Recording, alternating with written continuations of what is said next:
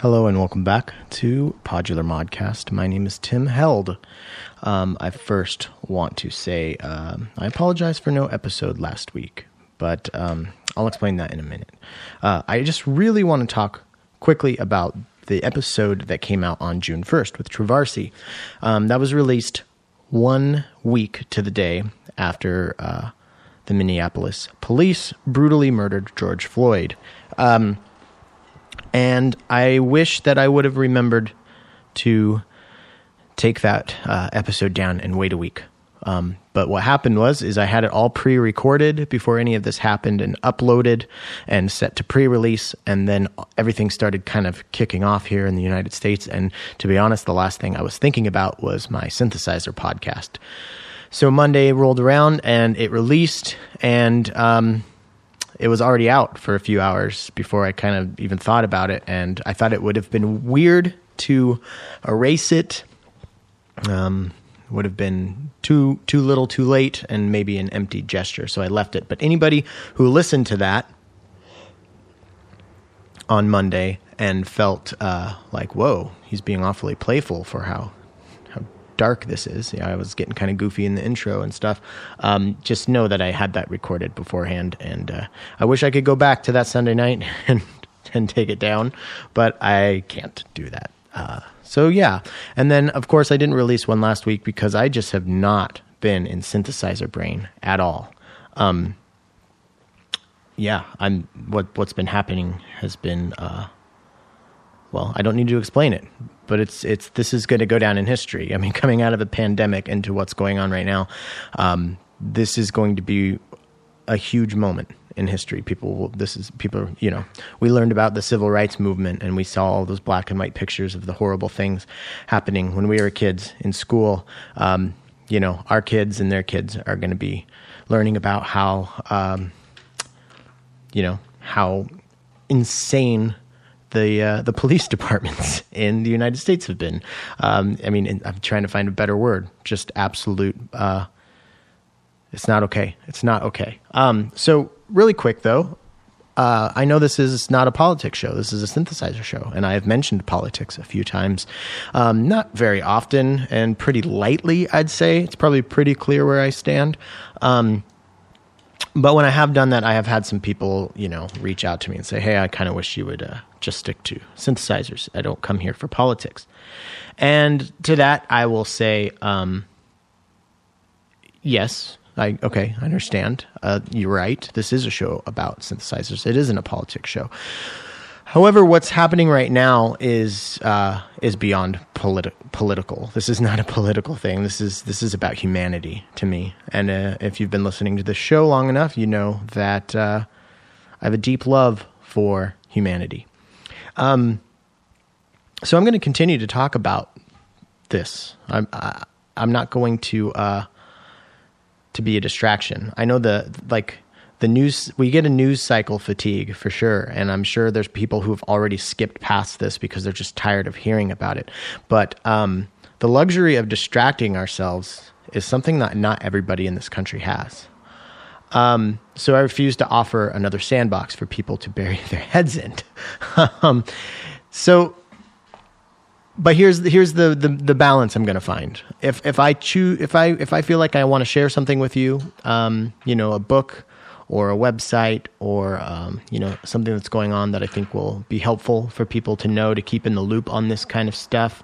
Um, I'll, I'll be I'll be designating designating some time at the end of the show for that. So if you don't want to be part of it, I don't want to force you to be a part of it, but I do want to ask you to join me in trying to activate ourselves for agents of social change um, for good. Uh, but uh, yeah, I can't force you to do that. So I'll be talking about it at the end, probably from now on. I'm talking about it at the beginning right now because all of this is very fresh. Um, but if you know, talking, just thinking about the distractions and everything, this luxury of distraction, um, this is something that I have found myself doing. So please, if you find yourself bristling right now, ask yourself maybe why you're bristling to this because this is something that I've had to face myself. But you know, if you find yourself wishing that the Instagram feed would just go back to being a synth haven, or that your your favorite uh, synthesizer or music or comedy podcasts would just stick to the the music and, and comedy or whatever, I just want to just want you to ask yourself, um, why am I prioritizing my want for social media and podcast normalcy over the need for uh, systemic change.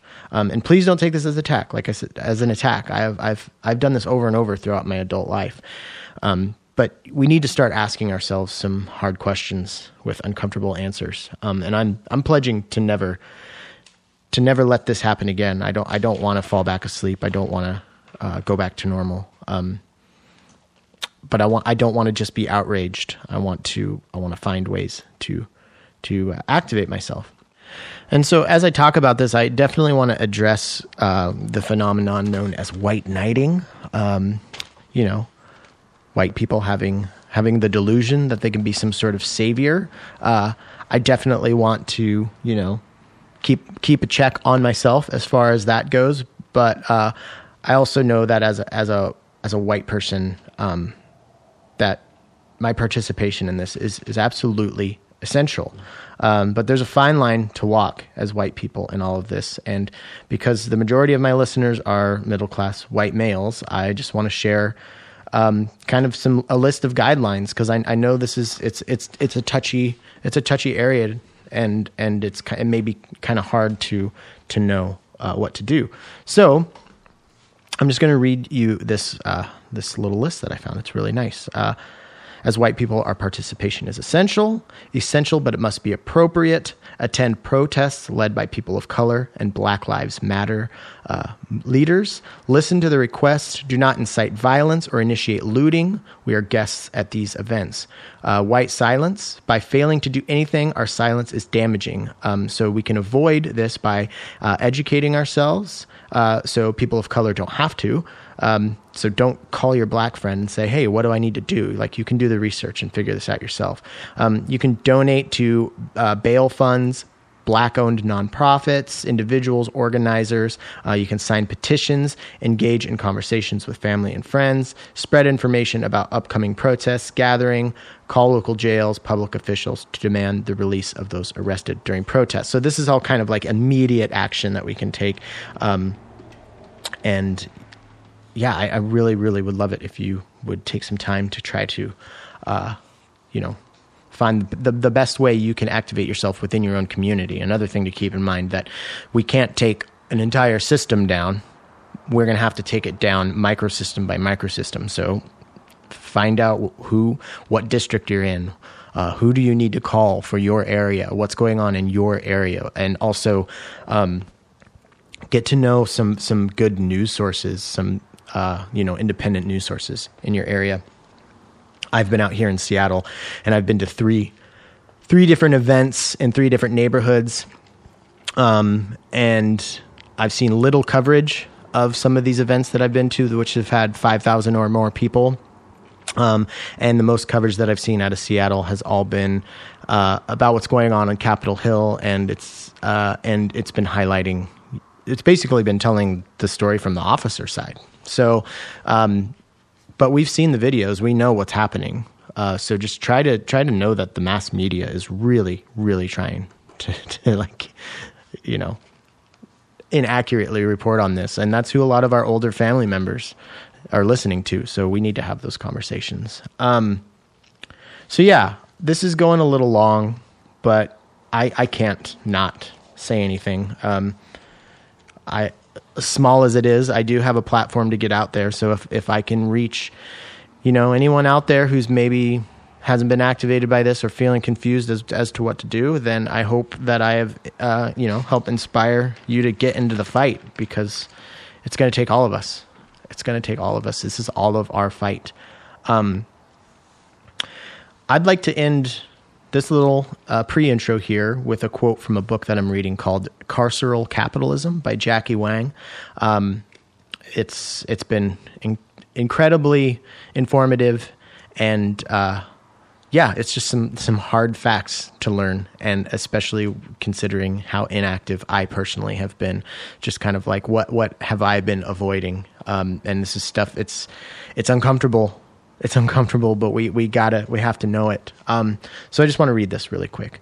It says blackness is associated with guilt and criminality. For this reason, it is counterproductive to con- to construct an anti racist politics founded on the moral framework of innocence, whereby only quote unquote respectable subjects are considered proper symbols for the contestation of racism. The framework of innocence, which fetishizes passivity, delegitimizes militant forms of revolt that may be more potent in actually changing racism. So, again, that's from Carceral Capitalism by Jackie Wang.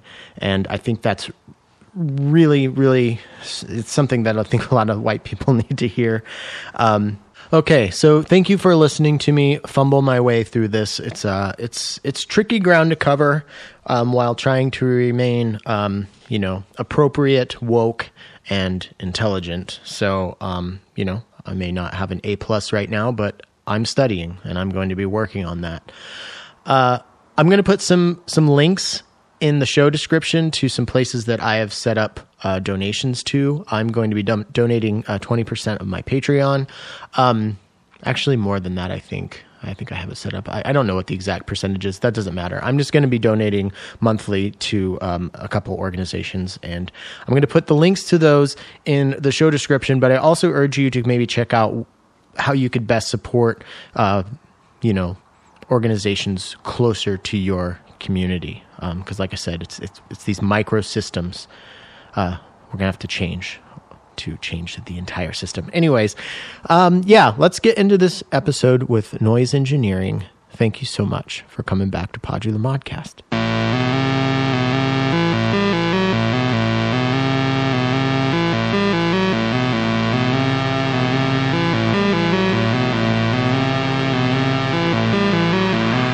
Okay, we already did the intro thing, but I do want to tell you that this episode is sponsored by Needham Woodworks, the most beautiful Eurorack cases, uh, this side, or both sides of the Mississippi, in my opinion. Um, also, there's a new Motormatic. Uh, it is a ring modulator from Recovery Effects. It's the new version, which is 3 HP and under $100. It rips, and we're going to be demoing that uh, soon. I'm going to be showing you some cool sounds that that makes pretty soon. Um, also, want to tell you that uh, Afterlater Audio just released a, a, really handy little utility module, 2HP. It's called uh, Gates and Triggers, and it takes your gates and turns them into triggers, and it takes your triggers and turns them into gates. So that is uh, a very, very useful utility module, and they've got new stuff coming out. I know I keep saying that, and you're like, when is this coming out? It, it will be this summer, and uh, I promise you, you're going to be uh, you're going to be really stoked on this stuff that Afterlater's coming out with in their heritage line. Um, yeah, I really wish I could tell you about it, but I cannot. Um, I also want to say uh, I was recently on uh, Ryan Dunn's podcast called the Rat's Nest Podcast, and it's a it's it's like a podcast all about a patch, like a like it's a from the beginning of a patch to the end, and I play my guitar through uh, a bunch of stuff, including the Pura Ruina, and it's uh, it's pretty wild, gets pretty out of control. So please go check that out, and I want to say thank you, Ryan, for uh, having me on. Also, uh, just a little warning that the audio quality on this is not going to be that great compared to other episodes because we recorded everything on Zoom because there were. F- there were five of us um, in four different places on Earth recording. So to try to get all, everybody to record themselves and then to stitch that all together, together, together, together would have been uh, a pain. So um, I just want to uh, thank you for for putting up with that. Well, you'll get used to it in 30 seconds, and then you won't even notice it. Um, and then finally, one last thing: Patchwerks is offering curbside pickup right now. Um, and they are offering free shipping everywhere in the US. They've got new products from 4MS, Intellijel. They got restocked uh, mutable instruments. They got WMD there. They've got Afterlater Audio. They've got uh, recovery effects. They've, they've got it all, and it's not just modular stuff. They've got they've got Elektron stuff. They've got Moog stuff. They've got Korg stuff. So please head over to p a t c h w e r k s dot com That's patchwerks.com. Okay, so we have we have four people from noise engineering on today. So thank Also you for joining me. All of us. yeah. Okay. Nice. Very cool.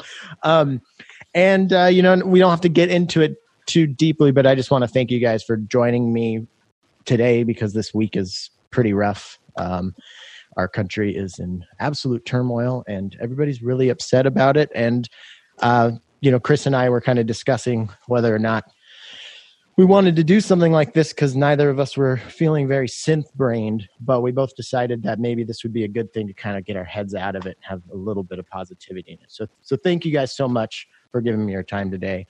Um, and uh, yeah, with all that said, Chris and Steven, how are you guys doing since you've what's what's been up since the last time you were on? Wow. A lot. was a couple years ago Yeah. now. Yeah, Um, wow. A I mean, lot has changed. Yeah, I mean, I think the most obvious difference is that there's four people now instead of two, um, Mhm. in terms of at least our We've doubled in company's size. progress. Yeah, um, uh, and you know, yeah, things have been going really well. Um, we've people like our stuff. We like our people. like uh, uh, we've put out probably at least 20 modules since we last talked. Um, I was gonna say I don't want to do a full recap because of how prolific you guys have been.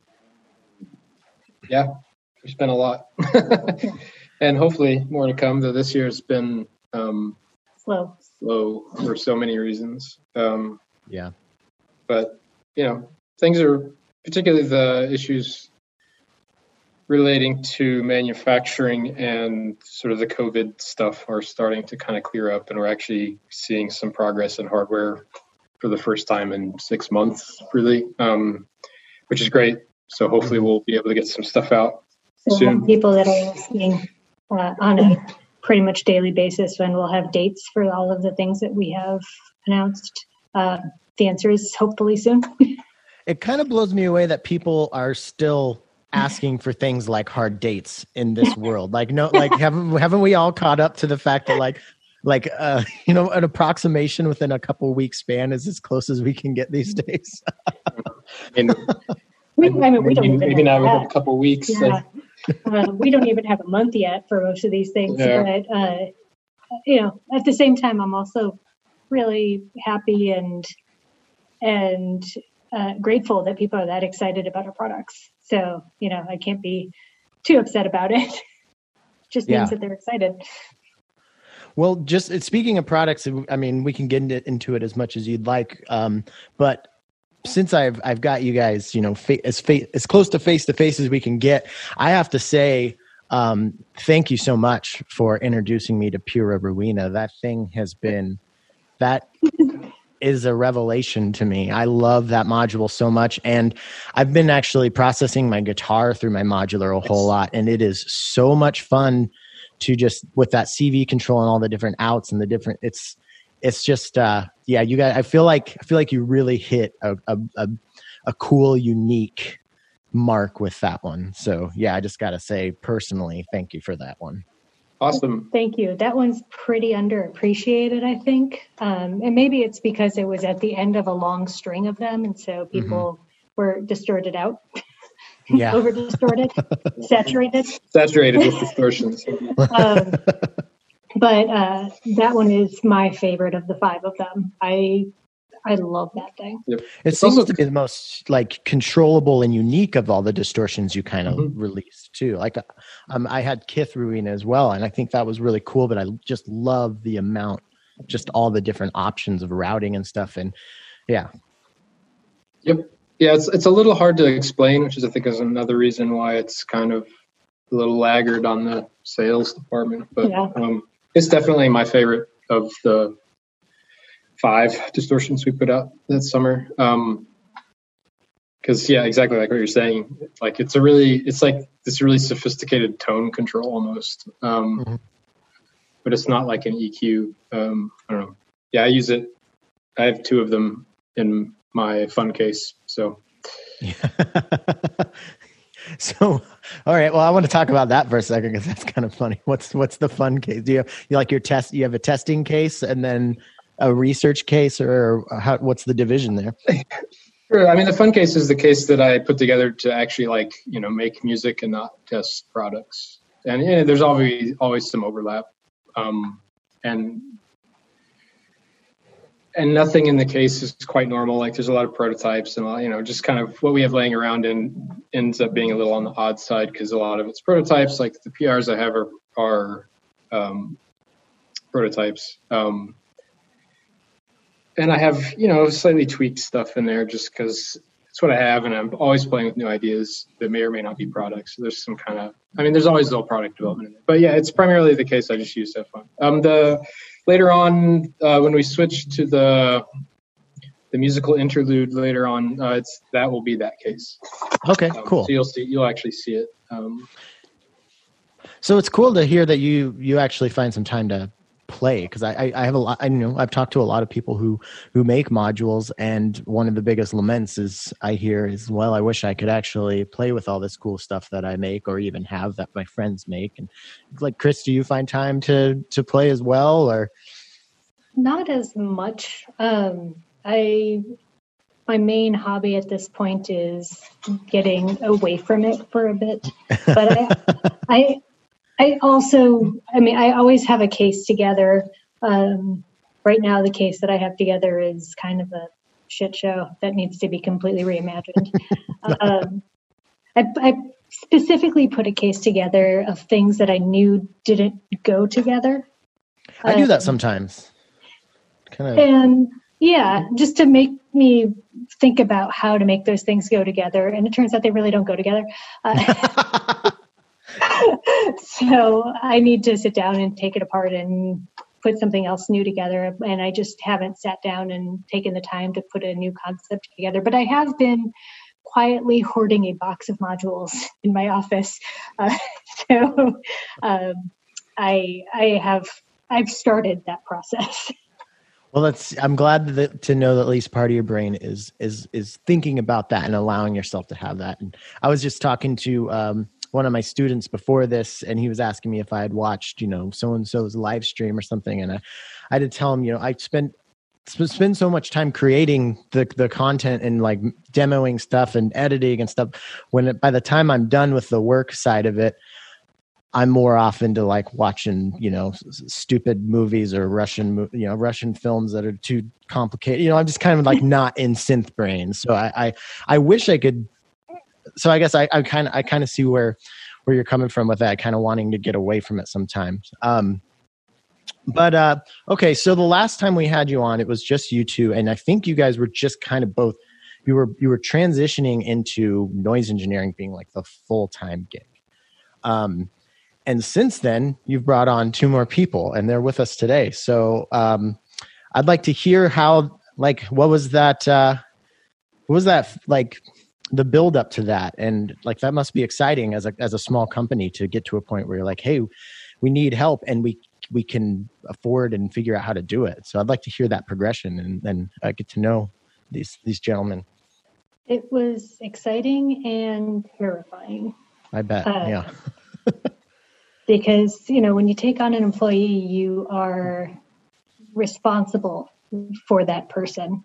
And, um, I, you know, I, the last thing I wanted to do was take somebody on and then, you know, six months later say, oh, sorry, just kidding, I can't actually pay you.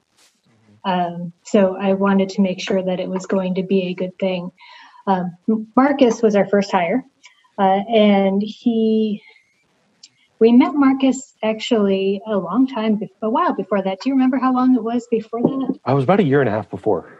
Um, and he just was this guy that we kept seeing places. he just kept showing up places.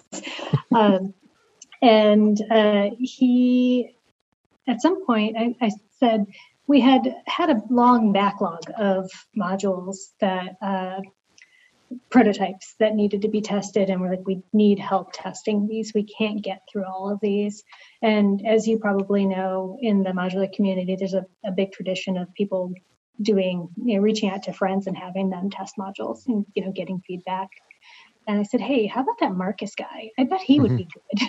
we keep Yeah. seeing him everywhere, and it turned out he lived not too far away by LA standards, uh, twenty miles uh, or two and a half hours. Uh, and uh, so I reached out to him, and he turned out to be really good at it. So we talked about it, and uh, at some point, we're like, "Hey, you're you're really good at this. Do you do you want to get paid to do it?" uh, and so he was initially part time, and then more recently has become full time. Um, Okay. And then Encore was almost a year ago now. It's coming up on his one year. Um, and you want to talk a bit about that? Sure. Um, that one was maybe, well, in some ways, way more complicated um, in that we actually reached out to a lot of uh, places um, to try to find candidates. It was more of a traditional job search, and we actually interviewed people, and that was definitely a learning experience.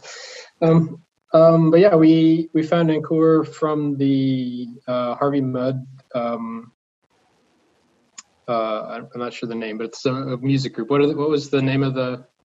Oh yeah, it was the Harvey Mudd uh, Jam Society, which is a small group of uh, just musicians on Harvey Mudd campus that have access to a jam room with drums and guitar and stuff. So we sent an email to their list basically, and Encore responded, and we talked to him, um, liked Even and though it hired spring break, he responded. Yeah.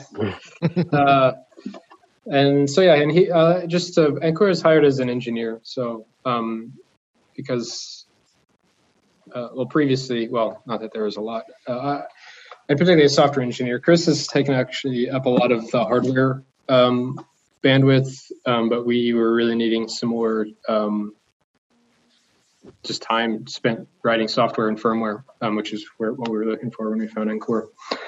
Um, so yeah, we hired him. His first day was almost exactly a year ago, um, and he's uh, brought a lot of really interesting things that are going to really change our product interface to the table. I suppose. Um, I mean, the particularly we're we're doing a lot of integrations with. Um, with web interfaces. So like we have a product that's coming out that has a it's a USB. We'll let Encore talk about that. Yeah, um, well, we can get there. Uh, I just uh, there's there's uh, there's going to be a lot of really cool things um, that have come from his hiring. It's really just Okay. Um, Yeah, I was gonna ask really with- because you guys you know you're you have a lot a lot of digital aspect to your modules but then you have a lot of you know um you know soft synth stuff going on too so i was wondering if like do you encore do you cover both sides of that or do you kind of like specifically focus on the soft synth side of it Uh, it's so far it's been mostly uh, working on firmware for our modules, so getting Okay. chips on our modules to do what we want them to do, uh, Okay. and less on the soft synth side. Um, but that that might change, you know, anytime depending on the needs, I suppose. okay Yeah.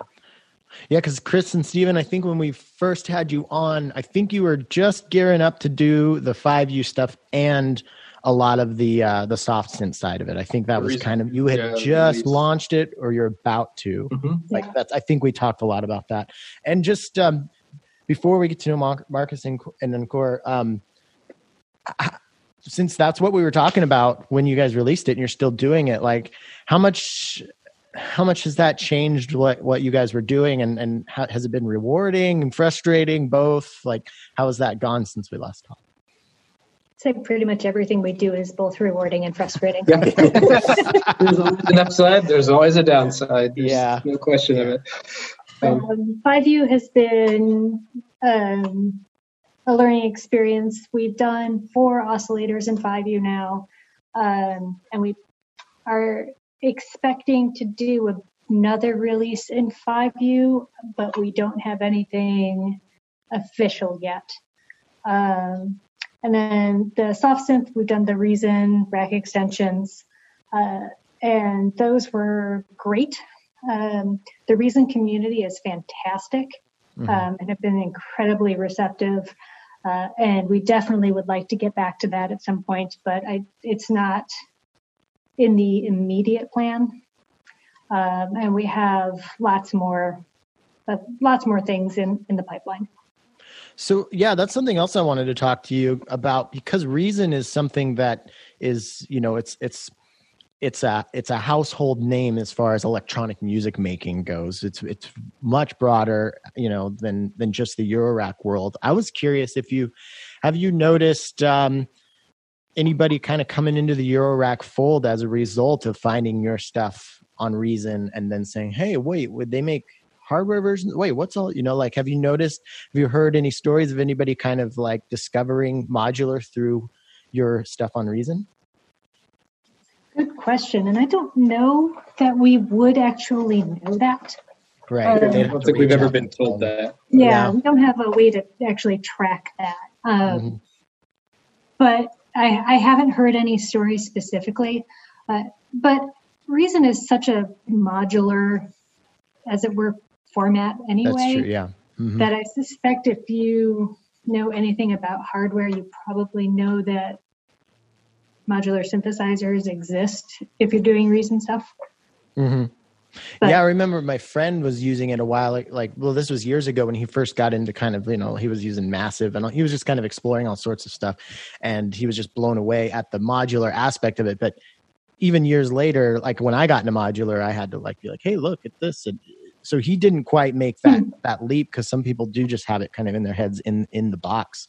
So yeah, I am. There has to be people out there. There has to be at least one. And if you're listening, let Chris and Steven know that they're responsible for your your architecture. I mean, Um, and there's there's definitely the opposite where people who aren't into Eurorack but are who watch it Yeah. Mhm. uh, are excited to use the Reason synths because they've seen our other stuff. Um, like that's not uncommon at all. hmm Yeah, that makes sense. Um, so Marcus, where were these places you were lurking about that that they got to, to know? Yeah, so so before I joined Noise Engineering, I was trying to kind of do everything. Um, I was interested in music production and uh, sound design, that sort of thing. I, I did an internship for a film composer. I did some uh, contracting for another software company, um, just doing uh, conventions and that sort of thing. Um, I think first time I met Chris and Steven was probably at a Perfect Circuit event, um, and then I ran into them at NAMM a couple times. Um, so yeah, I, I've I've tried to do a little bit of everything, and that eventually led me to to noise. okay. So. And what's it, just like in a nutshell, your kind of your background as far as you know, musician, engineer, all of that stuff. How did like where where, where did that start, and how did you get to Yeah. where you're at now? So um, I started playing piano and violin when I was God, like four. Um, so music has always been an interest. Um, and then when I was uh, about 14, I got interested in electronic music and that sort of thing. Started teaching myself production. Um, met some people in the software world and got kind of interested in the music tech side of things. Um, then right as I was, I think, getting out of high school, I bought some of my first modules, and then uh, now I live in a cardboard box in an alley. Um, so uh, Wait, you were getting into modular in high school? yeah, yeah. Well, I. I'm- okay.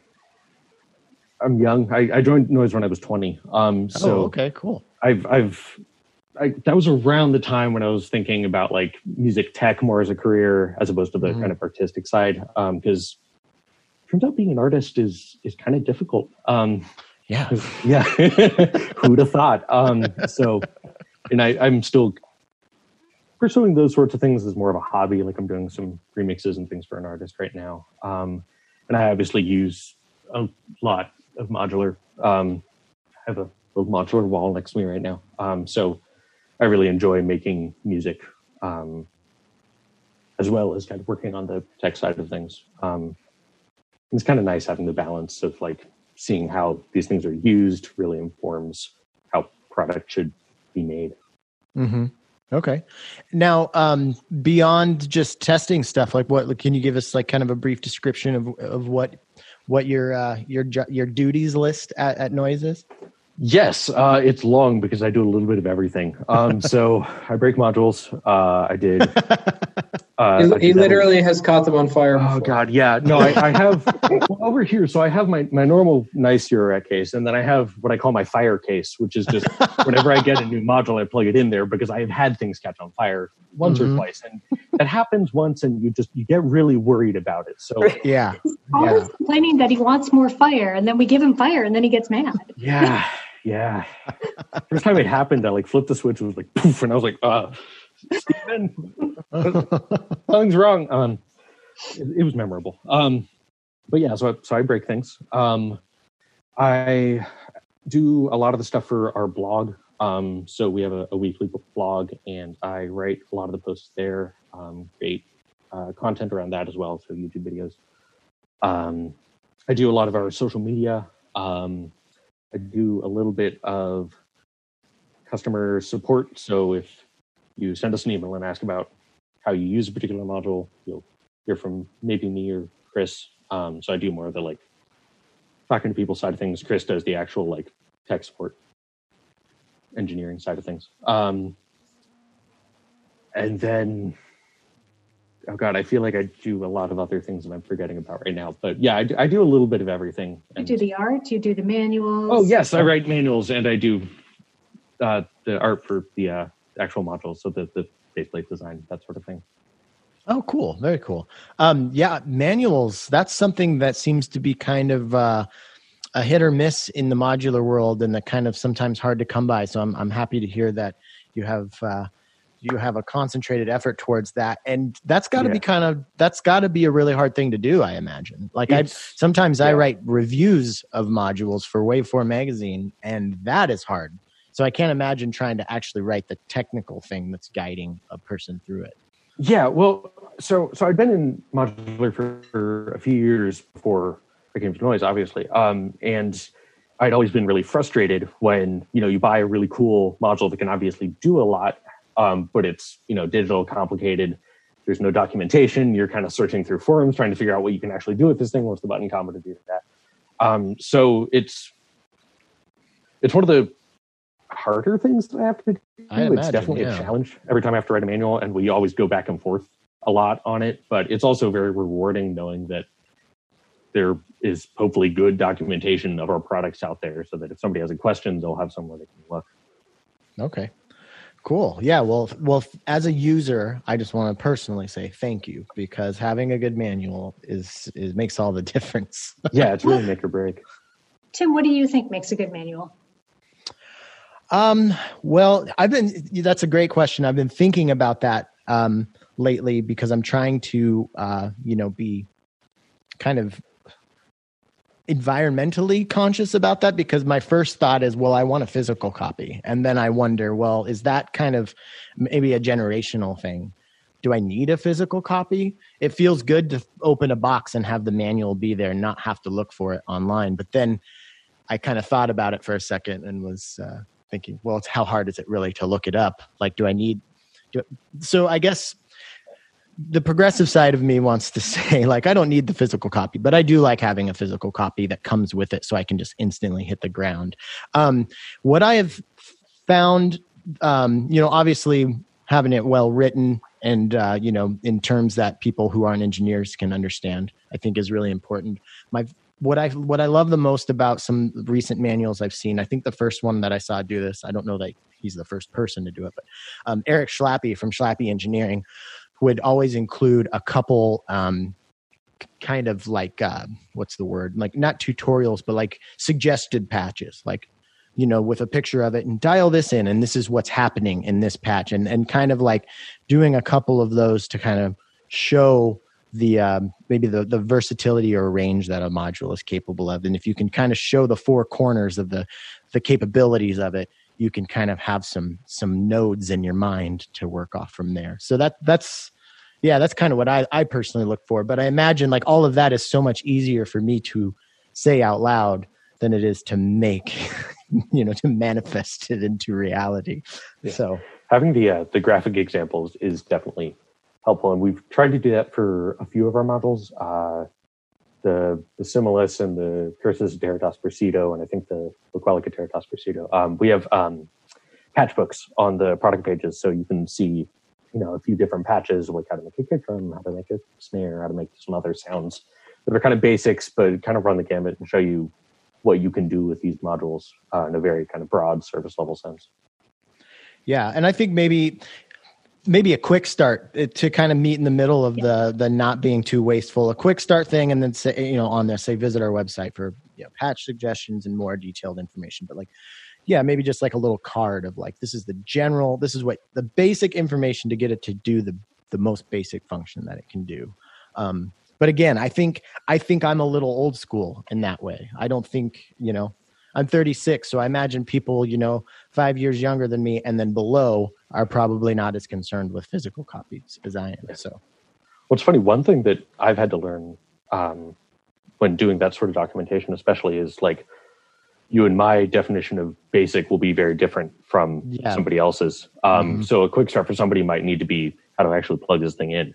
Because um, I remember when I bought for my first module, that was a terrifying experience of, am I going to blow this thing up? Is that a thing that can happen?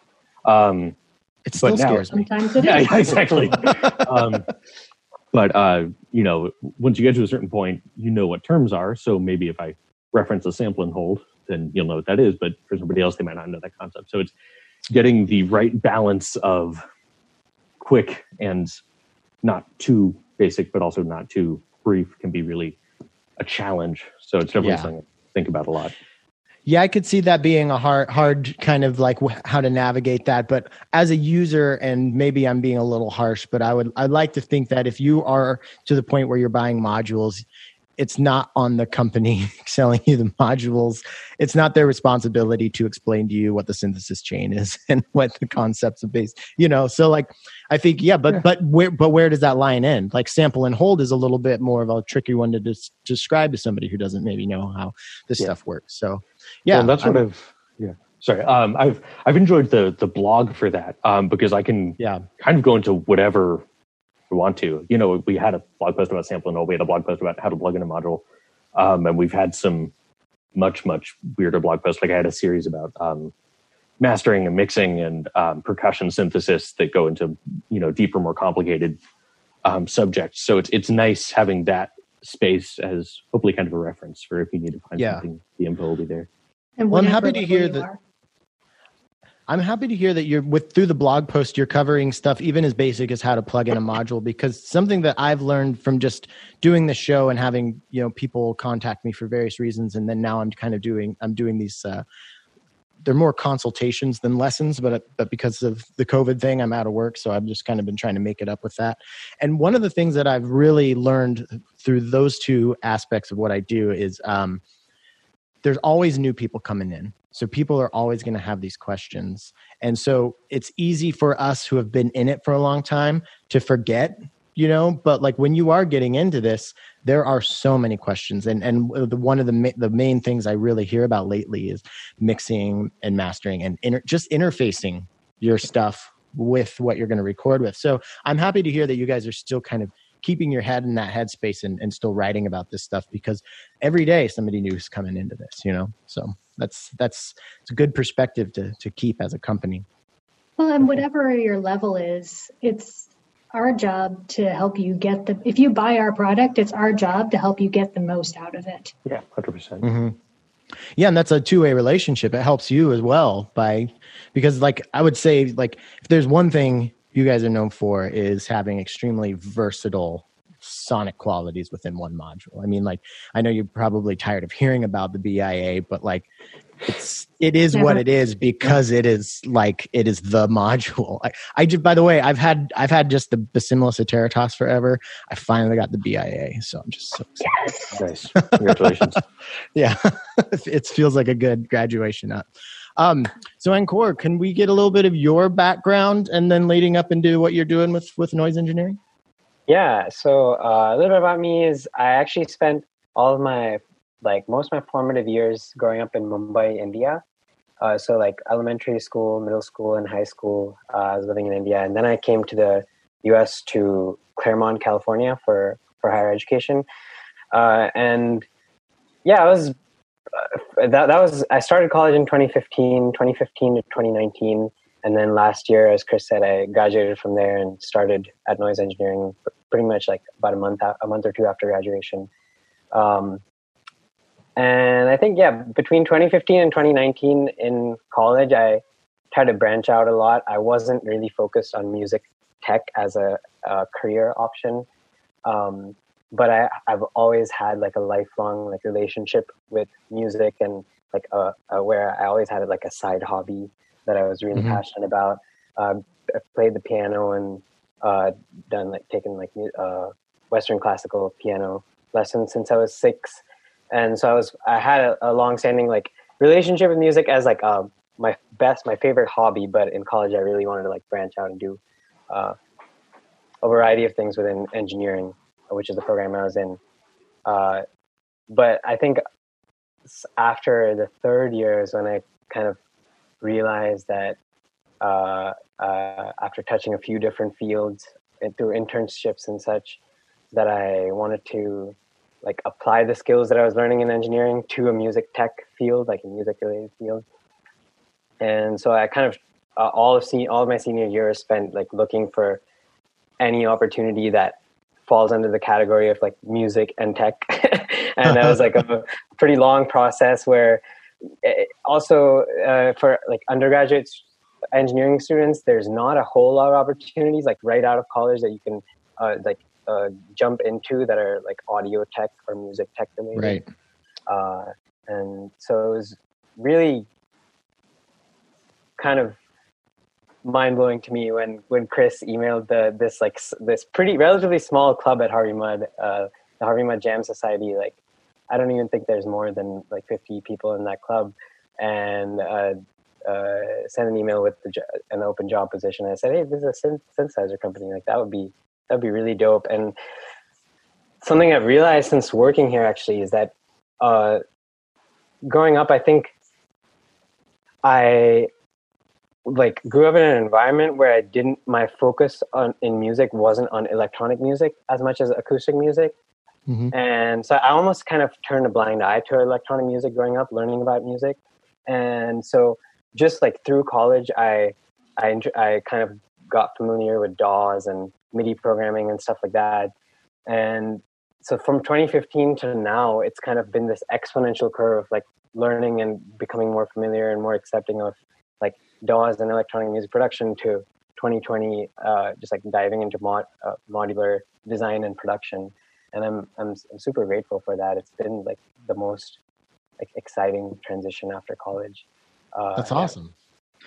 And how how familiar with modular synthesis were you before getting hooked up with Chris and Steven? The crazy thing is like pretty much none. like, yeah. I, I, basically didn't know about modular synthesizers. Uh, and you know how many people out there who you know how many people out there shaking their fists like I want that job. yeah, yeah, I know, I know. I, I, try to I try to keep this on the down low, and I also that makes me like value my my my, my opportunity like so much, and I, am really mm-hmm. grateful. You know, like it's it, I, I think that I do I did think that when I was presented with the opportunity, it was like it was in a sense a perfect uh uh like meeting of the moment because uh, I, I had spent the last like two or three years developing my understanding of music technology a little more at least and i was i was just like poised to use tech skills to help out like someone that's trying to make synthesizers i guess. Like that would be the that would have been a perfect opportunity and there it was. So uh, i think that um, uh, it, it's it's been pretty awesome being able to kind of apply things that i learned. It wasn't a, a complete 180 like turn either yeah it made sense at the time.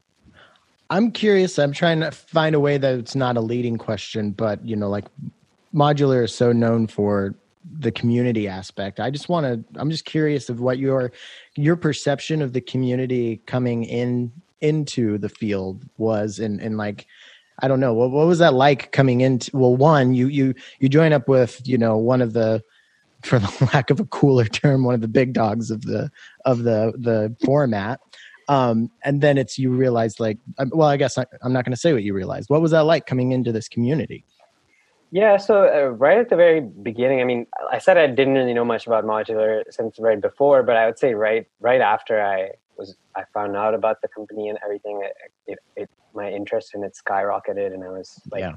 watching videos and reading about stuff everywhere. And uh, the first thing I'll say about the community is like the people, the first representatives of this community that I got engaged with were Chris, Stephen, and Marcus, and like that was that has also just been a really awesome experience because they're so willing to like teach me things all the time about modular and just like be involved in the conversation about design and stuff. So Mhm. that's the first thing I, I, I have to say about the community is that like uh, that that noise engineering has really brought that spirit of learning to me. And I not, I, appreciate it. I just, I'm sorry to interrupt, but I just want to interject really quick that you're not the f- only person who I've heard this who say that the first person that they met within the community were Chris and Steven and how th- it was their warm reception that made them feel more comfortable to jump into it. I just wanted to interject that because I think my most recent guest said that about Steven. So You talked to Sonda.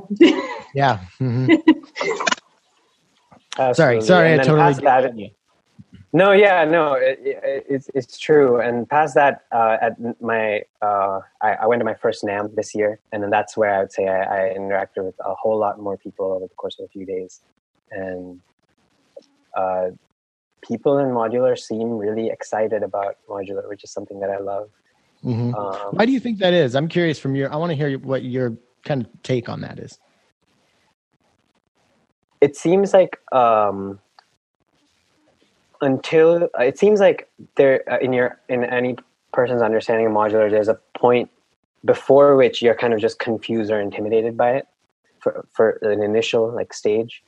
Um, but then i would say there's like the next stage where you're you're not any, anymore or you're just kind of it, it, it exists and you're learning about it. And it seems like people that are not intimidated by it anymore uh, see how like powerful it is as a music like production tool and i haven't found like every time i learn the next new thing about modular i'm convinced that it's like helping me get to a result like so much faster Mm-hmm. so it, i think it's literally the power of the technology and the fact that people that are using it uh, ha- have like some experience with music so they see that like they can use mod synths to do like a lot of really, really cool things Yeah. they couldn't do before Yeah, I've, I've it's something I've I've I've been I think I think I've mostly made up my mind about it, but it's a lot of what exactly what you said. But like, what is it about this format that makes people so? it- Like, how is it? How is it simultaneously one of the most open and welcoming things and the most powerful thing, and it's the most you know it's the most daunting thing coming in. And i think it's i think everybody re- remembers what it's like being so confused by it and then also remember how excited they were when they fully like saw its capability. And it's almost like a crazy religious zealot who finds the word of god and must spread it to other people or something. Yeah absolutely. I, I see that. I think i think that the the the the kind of uh, reality check that comes in there is um, just the fact that it's like an expensive hobby yeah yeah but but as I think if you can afford to like have this as a main hobby, it's like very accessible and very like the technology itself. Yeah. Yeah, and every, you know, getting into it, like I was really worried about the price getting into it, and everybody told me like you'll figure it out, and you you you find ways of making it work, and um, yeah, so it, it, but that is one of the downsides. But luckily, with you know, st- you can get in reason and start learning about it before you commit to to buying a rack. So Right. um, we kind of brushed over it a little bit when we did our initial introduction, but what would you say your duties at Noise Engineering are? Uh, primarily uh, firmware engineer for our modules. So modules that have that are digital. Uh, I help write the firmware for those. Um, and lately, uh, we have been there's been an ongoing development effort to get uh, new web interfaces to our customers that we haven't released or uh, announced a whole bunch of those yet. Uh, but a lot of my uh, work is in that area as well, the web uh, interface development. Okay, So, So- it's kind of those are the two prongs. Chris and Steven, I'm I'm curious. I'm going to put my old guy hat on here for a second, but one thing that I do notice about um, the modular community generally is it it tends to kind of be older older people. But uh, you know, I you, here in here in Seattle, like we we have our our, our younger you know what we call our kids but they're like in their 20s coming into the whole thing and i'm really excited to see what people like marcus who are getting into modular in high school like what are they going to be doing you know in 15 years with this stuff but like i'm wondering like how much of a conscious effort was that on your guys' part to hire you know younger people younger minds into the company or did it just kind of work out that way Well, Marcus, okay, we definitely didn't know that Marcus was 20 when we had yeah you definitely look older than you are i'll Yeah. we were we were pretty surprised when he was filling out his employment documentation. We were like, "Wait, he can't legally drink yet." His first NAMM that he did with us. He wasn't 21, and I was like, oh man, how do you NAMM without a drink? yeah right It was pretty bad. Well, and after that, we did the uh, the whiskey tasting event, which was like a month before my birthday, which was just so sad. Yeah. Oh, yeah. Um, so, but you know, all kidding aside, uh, one of the things that we talked, well, so Marcus sort of was just right place, right time, um, and it was. We just happened to find him, and he was the right person. Um, and again, we thought he was probably 10 years older than he was.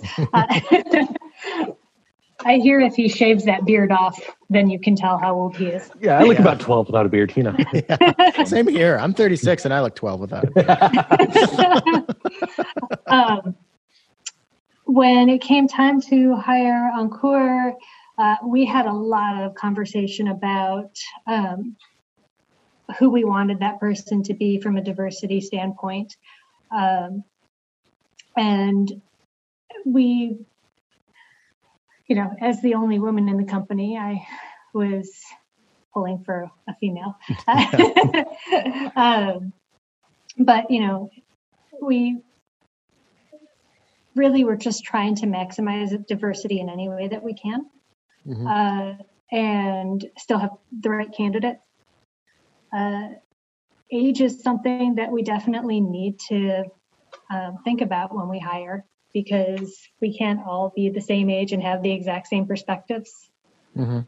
Um, and so we definitely wanted to go with somebody that was younger. Um, also, I think Marcus was lonely. Uh, mean, the dogs are nice, but you know. they're even older than we are. In.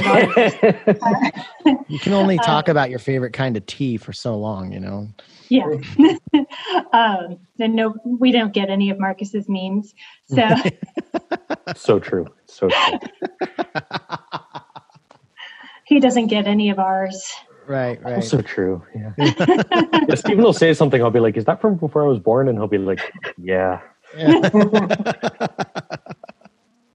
When we released the CIP, uh, we joked that we should have Marcus sequence the Are You Down with OPP?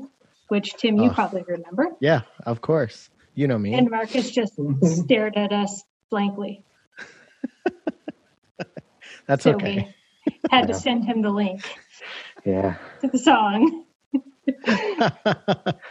but all joking aside, I think that probably like I the reason I brought it up because it does seem like a very valuable thing, and especially with a uh, an industry or scene that seems to be overrun with you know, I don't know. It seems like on the younger like I felt like I was some like one of the younger people at some of these initial events that I was going to when I first got into it, you know, and um, I'm seeing more young people join up, and like I said, I'm just like I'm really yeah, I'm really excited to be, you know, a 55 year old guy seeing what the people who started when they were 20 are doing with this stuff. Yeah. Yep. Sure. Yeah. I totally agree. so also I, I think something about like, or Stephen, were you going to say something? No, I mean nothing. Oh, okay. No. Same here. Um, I think something that I've noticed um, that seems to be one of the hardest aspects of of running a modular company is you know just having enough people to do all the stuff that you need to do. You know, I'm I'm good friends with Abe from AI Synthesis, and you know it's pretty much a one man operation. And you know, I talked to him, and you know he he laments the fact of how much of his job really has not much to do with the design aspect. So, you know, now that you guys have a, a couple of employees, do you feel like I mean, I'm sure there's a lot of stress reduction and and and whatnot, but do you feel do you feel more creative or more room for the creative side? Do you feel, has that grown, or is it just kind of is it kind of like adjusting your spending to how much you make a month? Like you're just kind of like everything's just kind of growing together. Did that make sense? I don't think I used yeah. a very good analogy there. I don't. I don't feel like it's a hard question to answer. Um, it's definitely changed the way that we do the creative part of the modules, like deeply, because. Mm-hmm. Um, and I think for the better. Yeah, yeah. Um, I mean, you know, when when when was engineering was just me, like our design process was a notebook I had that I would scribble in it at lunch. you know, like that was about it. Uh, but now we have, you know, essentially weekly design meetings where we all argue, um, sometimes very loudly about um, what we think about certain, you know, decision design decisions. Um, uh, and it's I actually think it, it's slowed things down, but it made has made things a lot more mature before we ever get to prototyping stages. And our ideas are just generally like like better is a hard word, but like more sophisticated and more whole is really the way I, I kind of view it. Like the products are definitely better for them. Um, so in some sense, I think it's actually slowed down the creative process, but in a way that actually makes our products better. So no, that, that, makes sense. sense. Yeah, totally. I, mean, I could see that. When we have the design meetings, it's all four of us, um, well, it will either start with the basis of an idea. We'll like get the idea, then Marcus will flesh out. We have a, a format for a file that will flesh out, and then I'll put together a front panel for that. Uh, then the next time we meet, we'll argue. Like, is this what it should look like? Are these the right features? Are these the right functions? Is it should it be this big? Should it be smaller? Should it you know, whatever. And we argue sometimes for weeks, sometimes mm-hmm. longer. um, yeah, months. Yeah, uh, before we'll even think about ordering a prototype of something. Well, uh, yeah, that I can see how that would, like you said, make it take longer, but ultimately in the end be better. Um, so the only thing I can liken what you're just talking about is I was in a, a five piece band once, and you know I, we'd always have the arguments of mix and or when we should go to the bridge or whatever. Um, but you know we we'd find some sort of uh, you know kind of um, tiebreaker, de- democratic, or like do you guys have do you have any strategies for kind of like um, ending something like a, a, standoff like this that could last this long, or do you have anything like like a an ideas bucket? Uh, well, I mean, yeah, we we definitely just like retire things. Like, there's been things that have just been like we're just not going to talk about this for a while, or um, I mean, we generally try to reach consensus. Um, and if we can't, sometimes things, we just yeah. order a prototype yeah. one way or the other and see. Mm-hmm yeah, we don't even need to have everyone on the same page. As uh, if we can at least get to where we're arguing about certain issues, and we're and we're like, okay, for this one, we're arguing between this and that. Then it's like, okay, let's do this one, and then we'll see, and we'll learn more, and we'll be able to come to consensus more. Also, more, more information. So. It's pretty amazing the difference between seeing something on paper and actually using it can be too. Because like you can imagine stuff all you want to, but there are very obvious issues that come up that you wouldn't necessarily have thought about when you have the thing in your hands and actually put mm-hmm. it into a patch. Yeah, that makes sense.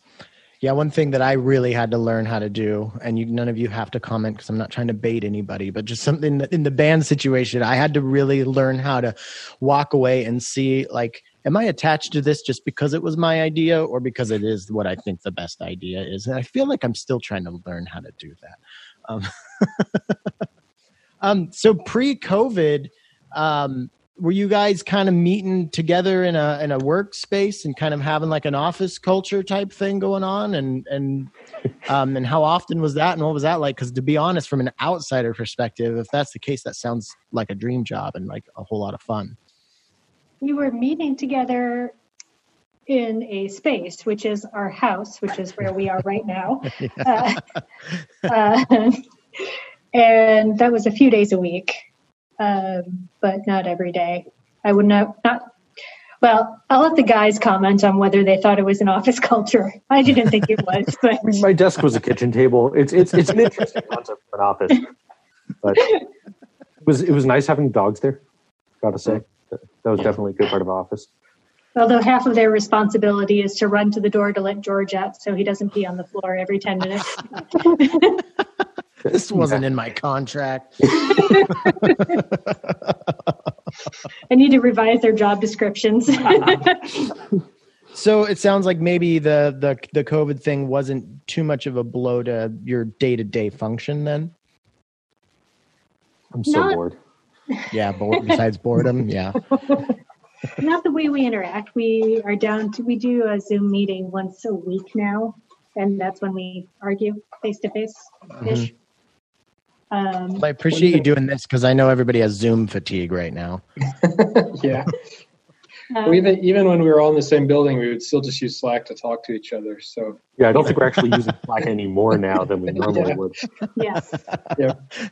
um, I mean, it's definitely been, particularly now that we're starting to deal with hardware prototypes again, it's become kind of a pain.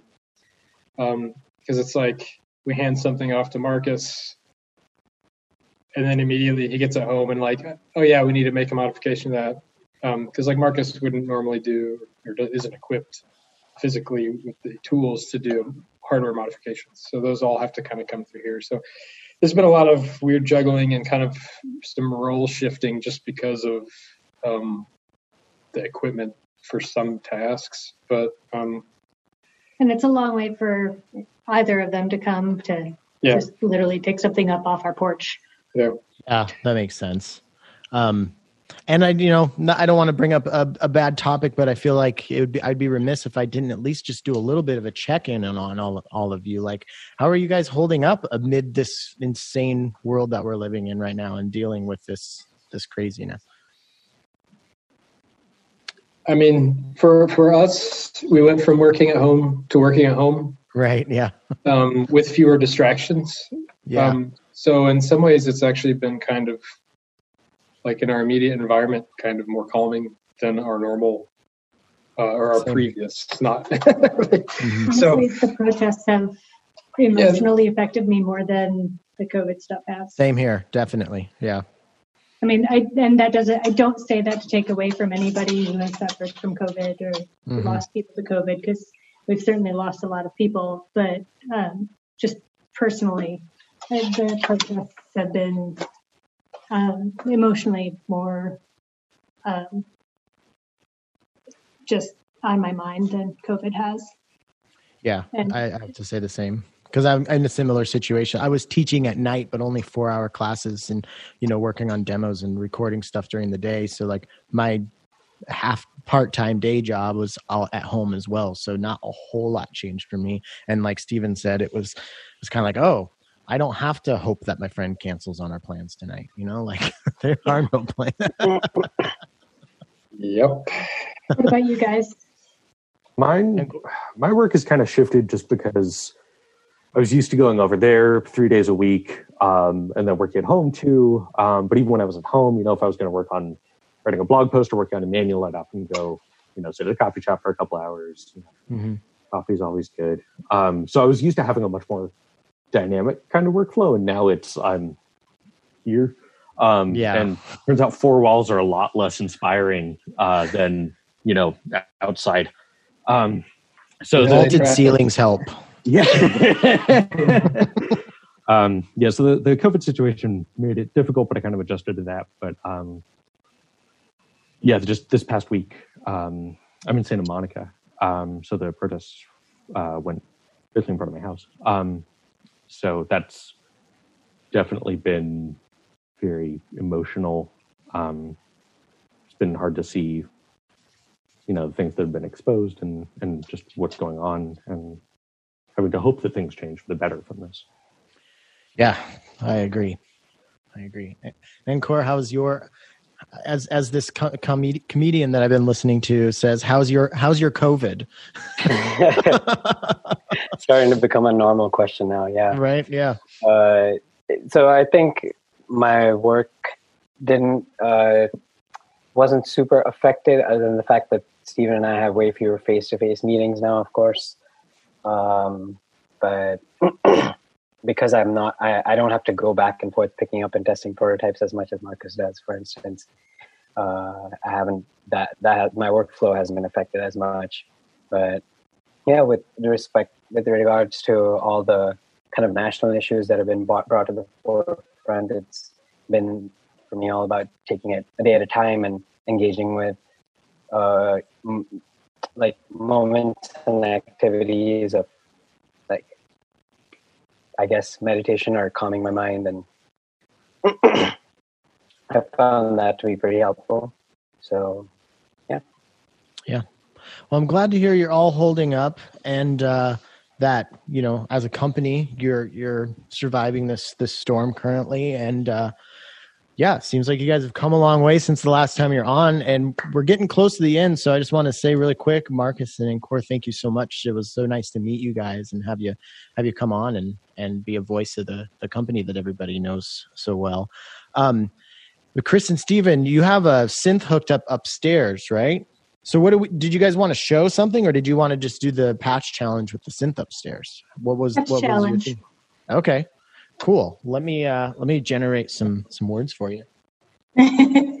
So I've got this. Uh, I got to shout out Sam Chittenden. He's uh he works with Waveform Magazine. He lives in Colorado. He made me a patch challenge generator. oh, how Um, awesome. Yeah, it's really cool. And if it's actually if you want to do your own at home, you can go to the link tree on my podcast or on my uh, Instagram, and it's and it's there. So it sometimes it it takes a few a few tries to get something. So we'll we'll we'll figure it out. But how I'm going to give you three moods to pick up pick from before we generate the words. So uh, we could go simple, easy, or um, let's see, simple, easy, or aggressive. Uh, I I th- I think aggressive is probably actually going to be the easiest. so we'll, we'll pick that. okay, cool. I don't think we've done aggressive yet as a mood. So, all right, I'm gonna hit. Give me some words. Heading for noise um, engineering. yeah.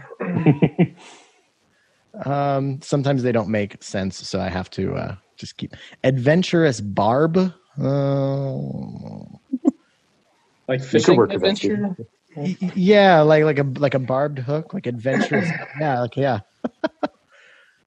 Contrarious businessman. Well, that's you. Thanks. I think. I don't think. I don't know.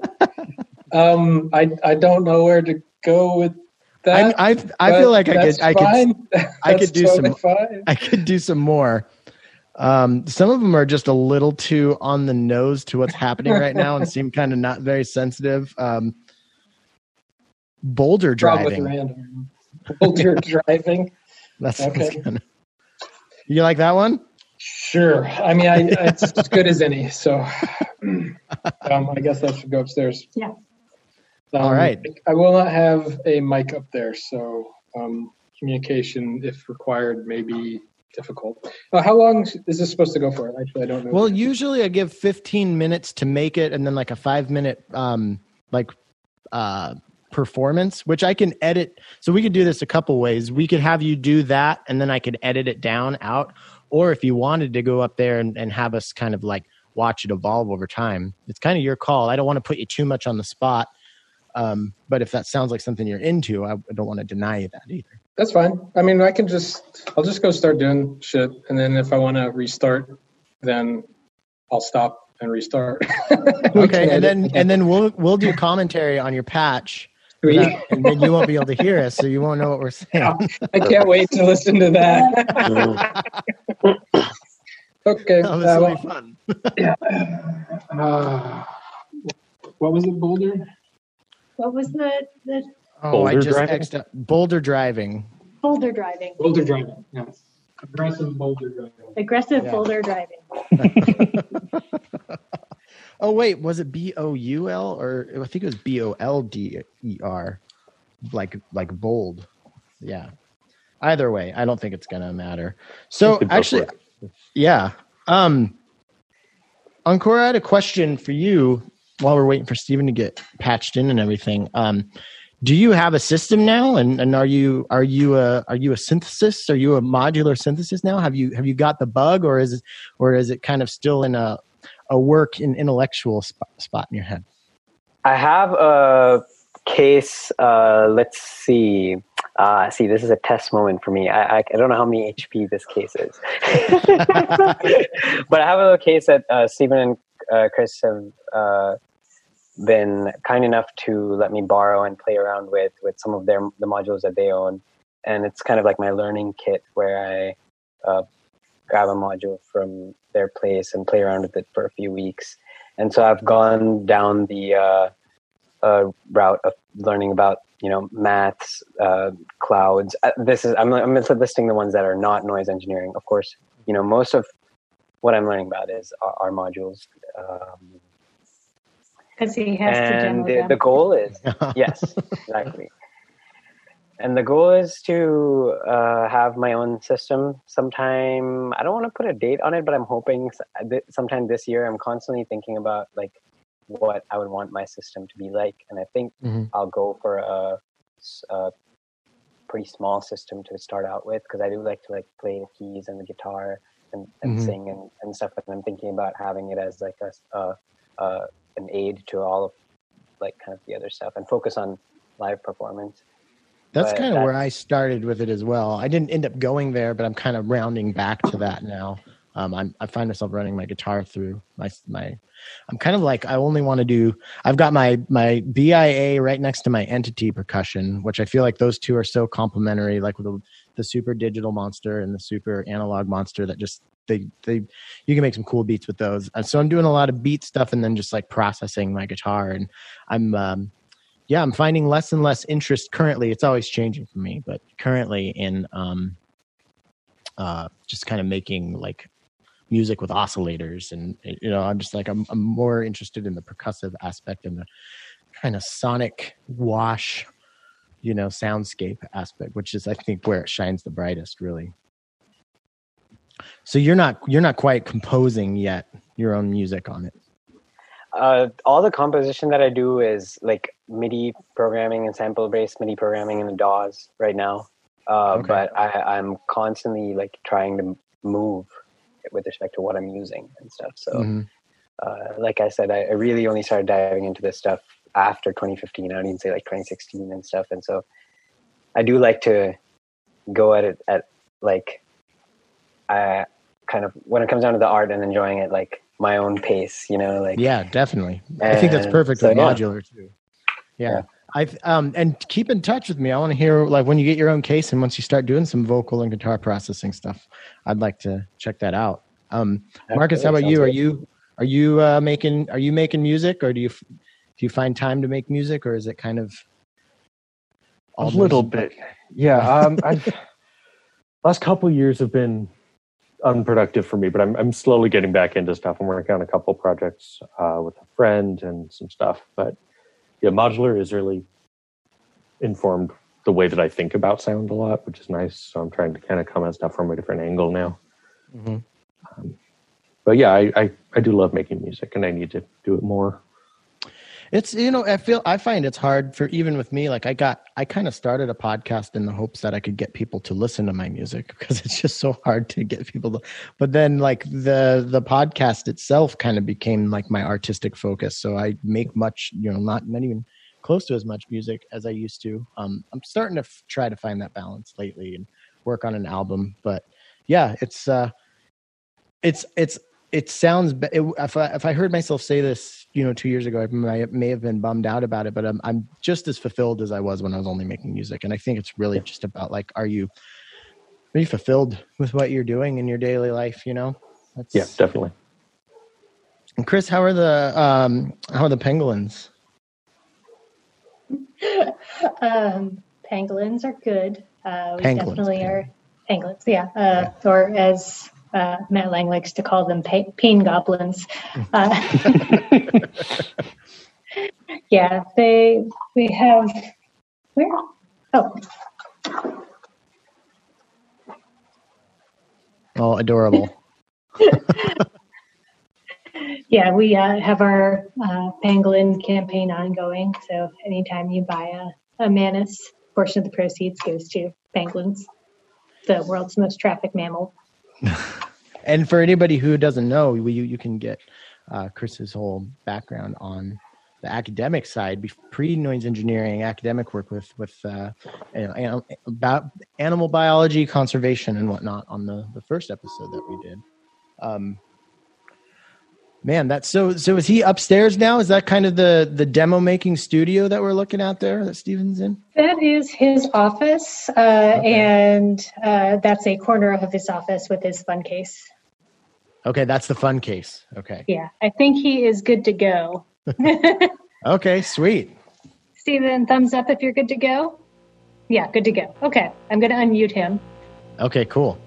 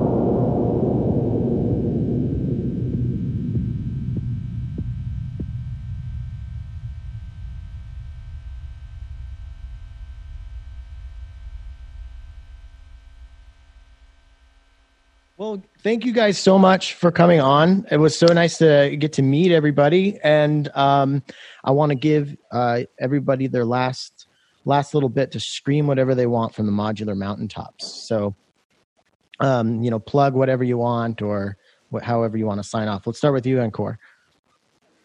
Uh, I'm gonna plug the the uh, our, one of our modules that's gonna come out this year, hopefully.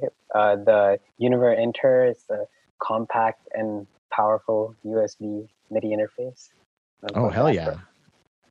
that sounds very nice. Looking forward to that. Cool. Thank you, Marcus. How are you? Uh, check out the blog. Uh, we we took a break this week so we could focus on uh, everything that's going on right now uh, in the country and around the world. But um, that'll be returning soon, and we have lots of fun posts with weird techniques and good information if you're starting out or if you want to learn new ways to use our modules or other modules you may have. And the occasional guest post. Oh yes, Yeah, also guest posts. We yeah. have some very cool people come on. Yeah, I did one for the Pura Ruina, so check that out. It was very cool. Yeah, that was a lot of fun. Cool. Well, thank you, Marcus and Chris and Steven. What would you guys like to scream from the modular mountaintops? Reverb, reverb, reverb. yeah, I'm I'm actually really excited about the stuff that we have coming on this year, um, and obviously all of it's been um, it's been a complicated year and late. Yeah, everything is way late. Everything is just like just a few weeks before all this happened. We actually had like our sort of yearly planning meeting, and like two weeks after that happened, just everything on that plan It's just like nope. Yeah. but um, but I'm actually really excited about all the stuff we're working on. So I'm really hoping that um, you know uh, we can we, can, it. we can actually get to the point where we can start releasing the stuff we've talked about and start talking about the stuff we haven't uh, told anyone about yet. Um, There's a lot of cool stuff. there's a lot of Yes. stuff that I'm really excited about this year. So Well, I'm very much looking forward to that. Chris, final word. Vestibule. That's a fantastic word. Good word. All right, that's our show. Thank you so much for listening. Thank you to the noise engineering crew for coming on the show. Please don't forget to check out Patchwerks, After Later Audio, Needham Woodworks, and Recovery Effects. Also, keep an eye out. I think a new issue of Waveform magazine's coming out.